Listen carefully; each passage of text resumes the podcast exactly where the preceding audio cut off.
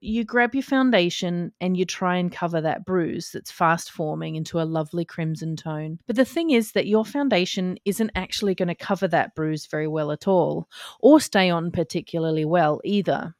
This is 5 Minute Face Talk. I'm Karen, and I've been a film and TV makeup artist for over 25 years now. And inside 5 Minute Face Talk, I'll share the cream of the crop makeup and skincare products, techniques, top tips, and no nos, and hopefully a giggle or two, all in bite sized episodes to help you look and feel fab. Because life's too short for YouTube videos.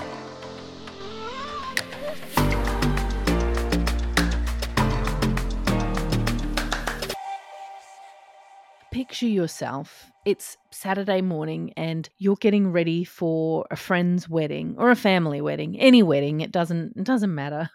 but you've got your outfit all steamed, hanging up and it's at the ready and you walk into that oh so heavy coffee table and you get a whopping great bruise right in the middle of your leg on your shin. Looks so classy with your knee length frock, huh? So you grab your foundation and you try and cover that bruise that's fast forming into a lovely crimson tone. But the thing is that your foundation isn't actually going to cover that bruise very well at all, or stay on particularly well either. Do you know why? Well, it's one of my favorite topics, actually, and that's simple color theory. So, if you put your skin tone foundation on your red bruise, because it's fresh, right? It's just happened. It's going to go a sort of pinkish, peachish, or reddish shade, depending on your skin tone, of course. So, if this doesn't make sense, get yourself a color wheel and it can help you work out what shades you might need to neutralize this reddish look. Any ideas? If you said green, well, you're off to the races because you want to counteract the red tone of the bruise with the opposite or contrasting shade before your skin tone makeup will look right. So there's plenty of drugstore options available for this task these days, but I prefer using pro makeup options when doing this sort of thing for body makeup. Mainly because I can find products that last all day, that are sweat proof and waterproof, and once the color correcting and concealing work is done, I can usually just set it and forget it. Job done.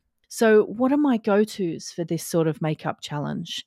I love the Jourdain cream makeups, the Dermacolor camouflage palettes, and Endura EBA inks that I airbrush directly onto a bruise. And the reason I love these so much is that they're so well pigmented that you don't even need to color correct underneath. They just go straight on and the bruise is covered. So I'm kind of contradicting myself here, but the EBA inks are that good. And once the ink is dried, just a little powder, a little setting spray, and it will last all day, sometimes two days if everybody's careful.